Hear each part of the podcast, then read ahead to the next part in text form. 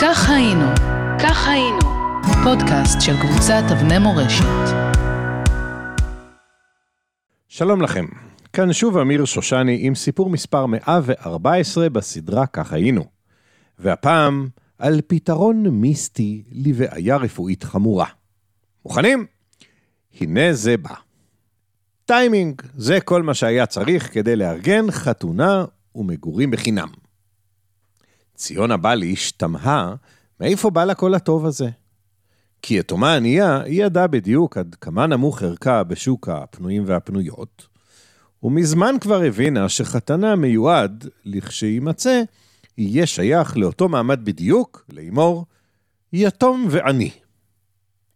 כפועל יוצא מכך, ידעה ציונה, חופתה תהיה צנועה שבצנועות, ינכחו בה הרב וכמה נשים צדקניות, ולאחר מכן היא וחתנה יפרשו לחיי עניות מנוולת. חבורת נשים תוססת התייצבה באותו בוקר בחדרון היפואי העלוב ששימש לה ולאחותה למגורים.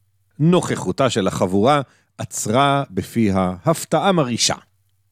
לא זו בלבד, בישרו לה המטרוניתות, שמצאנו לך חתן, אלא שבשבוע הבא את עומדת להתחתן איתו. בידיהן של הנשים היו ערימות של בגדים לבנים וכלי מטבח, תחליף נדוניה עבור הזוג הצעיר. וזה עוד לא הכל, הוסיפו הנשים כממתיקות סוד. כבר שכרנו עבורכם חדר בשכונת נווה צדק. הכל על חשבון הקהילה. לרגע דימתה את עצמה ציונה לסינדרלה, אך שבריר שנייה לאחר מכן, היא הריחה הזדמנות והחליטה למנף את המצב ולשפר עמדות. הלו, הלו, היא אמרה, אני לא אתחתן בלי אחותי שניר. אנשים נדהמו מחוצפתה, אבל היא עמדה על דעתה ושלחה אותן למצוא עוד חתן, עוד נדוניה ועוד חדר לזוג נוסף. התאריך היה 10 בנובמבר 1902. שבועיים קודם לכן נפטר ביפו אהרון סידיס, זיכרונו לברכה, לאחר שסבל משלשולים והקאות במשך יממה אחת בלבד. מוות כה אלים וכה מהיר היה סממן מובהק של קולרה. והעות'מאנים, שלא היו ערוכים מראש למצב המסוכן, סברו שהפתרון היעיל ביותר לסיטואציה הוא ביצוע סגר מוחלט על העיר. איך אומרים? או שימותו או שיבריאו. כהרף עין נסגרו שערי העיר, אין יוצא ואין בא, לא אנשים ולא סחורות. תוך ימים האמירו מחירי המזון והפחמים, אני מזכיר לכם שזה נובמבר, הסוחרים סירבו למכור את מרכולתם ב"תרשום תרשום", כיוון שלא ידעו האם הקליינט יחיה עד מועד התשלום, ותושבי העיר העניים כבר יכלו לדעת בוודאות שהם ימותו בקרוב. או מהקולרה, או מהרעב, או מהקור. אם תרצו, סוג של חוכמה שלטונית מצד העות'מאנים. בבית החולים שערי ציון ביפו נערכה ישיבת חירום, שלאחריה הבינו כולם כי המצב בקנטים. חיסונים למחלה היו רק אצל דוקטור ולדימיר חבקין באירופה, למעט, אה, כמובן, כמות זעומה שהוחזקה בבית החולים.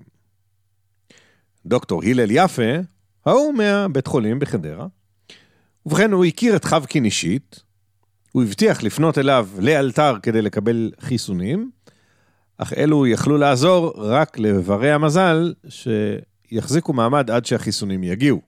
מזכיר לכם, לא בדיוק היו אז מטוסים.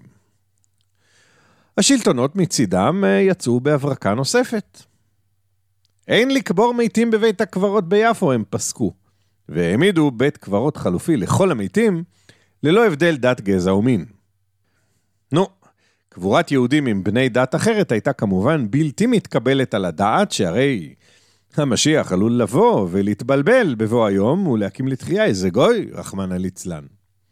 ולפיכך נשאו כולם את עיניהם לשמעון רוקח, שהיה ידוע בכושרו להסתדר.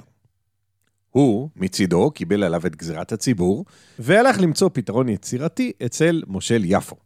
Hmm, דווקא יש לנו פתרון בשבילכם, השיב לו בקריצה רבת משמעות המושל לאחר שבחן את המפה. הוא הפנה אותו לחלקה נידחת, כעשרה דונם שטחה, צפונית, הרבה הרבה ליפו, רחוקה מכל מקום יישוב. רוקח היה זריז מחשבה. שלמונים שהוכנו מבעוד מועד עברו מצד לצד, והחלקה, שינתה את ייעודה מחקלאות לצורכי ציבור בית קברות. בינתיים, נודע לדוקטור הלל יפה שגיסו הפך להיות מועמד במרכאות לחנוך את בית הקברות. מדובר היה בחיים מרגליות קלבריסקי, שכבר סיפרתי לכם עליו, פקיד רם דרג באיקה. הוא חטף קולרה, והוא שכב באיזה בית בנצרת. בטלגרמה שקיבל, כבר נשאל דוקטור יפה היכן הוא ממליץ לקבור את גופתו של גיסו, לכשייפטר מן העולם. דוקטור יפה לא היסס לרגע. הוא נטש את משמרתו וטס על סוסו לפתח תקווה. שם הוא חבר לשודד מקומי שטען לקשרים בעולם התחתון של נצרת. יחד רכבו השניים אל נצרת, שהייתה גם היא נתונה בהסגר מוחלט, ופנו אל המאפיה המקומית. השודד, כך הסתבר בדיעבד, לא התרברב לחינם, והדוקטור הוברח אל העיר המסוגרת, ובאישון ליל התייצב אל מיטתו של קלבריסקי הגוסס, דחף לו חיסון מתאים והצילו ממוות בטוח. בינתיים ביפו חנך, במרכאות, היהודי הראשון, זיכרונו לברכה, את המתחם מחדש בפינתו הדרומית. למחרת חנכה יהודייה אחרת את פינתו הצפונית. תפיסת הפינות, אגב, לא הייתה מקרית, אלא סוג של קביעת עובדות בשטח, כנגד עין הרע וכנגד שינוי חוזר של ייעוד החלקה למי שישלם קצת יותר כסף למושל. במקביל, הוגיעו אנשי הקהילה את מוחם כיצד לעצור את שרשרת הנפטרים. אחד מהם נזכר בפטנט רוסי מוכח. אם נערוך חתונה בבית קברות, הוא פסק, תייצר המגפה. טוב, כאן נכנסה לתמונה ציונה, ומינפה את העיתוי המוצלח לטובת אחותה שניר. כך קרה שבערב קר אחד בנובמבר 1902, כיתתו כל יהודי האזור את רגליהם אל בית הקברות החדש. שני חתנים, משה גלזן ויחיא ריגני, שברו שתי כוסות, הרב הקריא שתי כתובות, כולם בירכו לחיים כשהם מתעלמים מהתפאורה המכברית, והמגפה נעצרה. אתם בוודאי מכירים את בית הקברות הזה.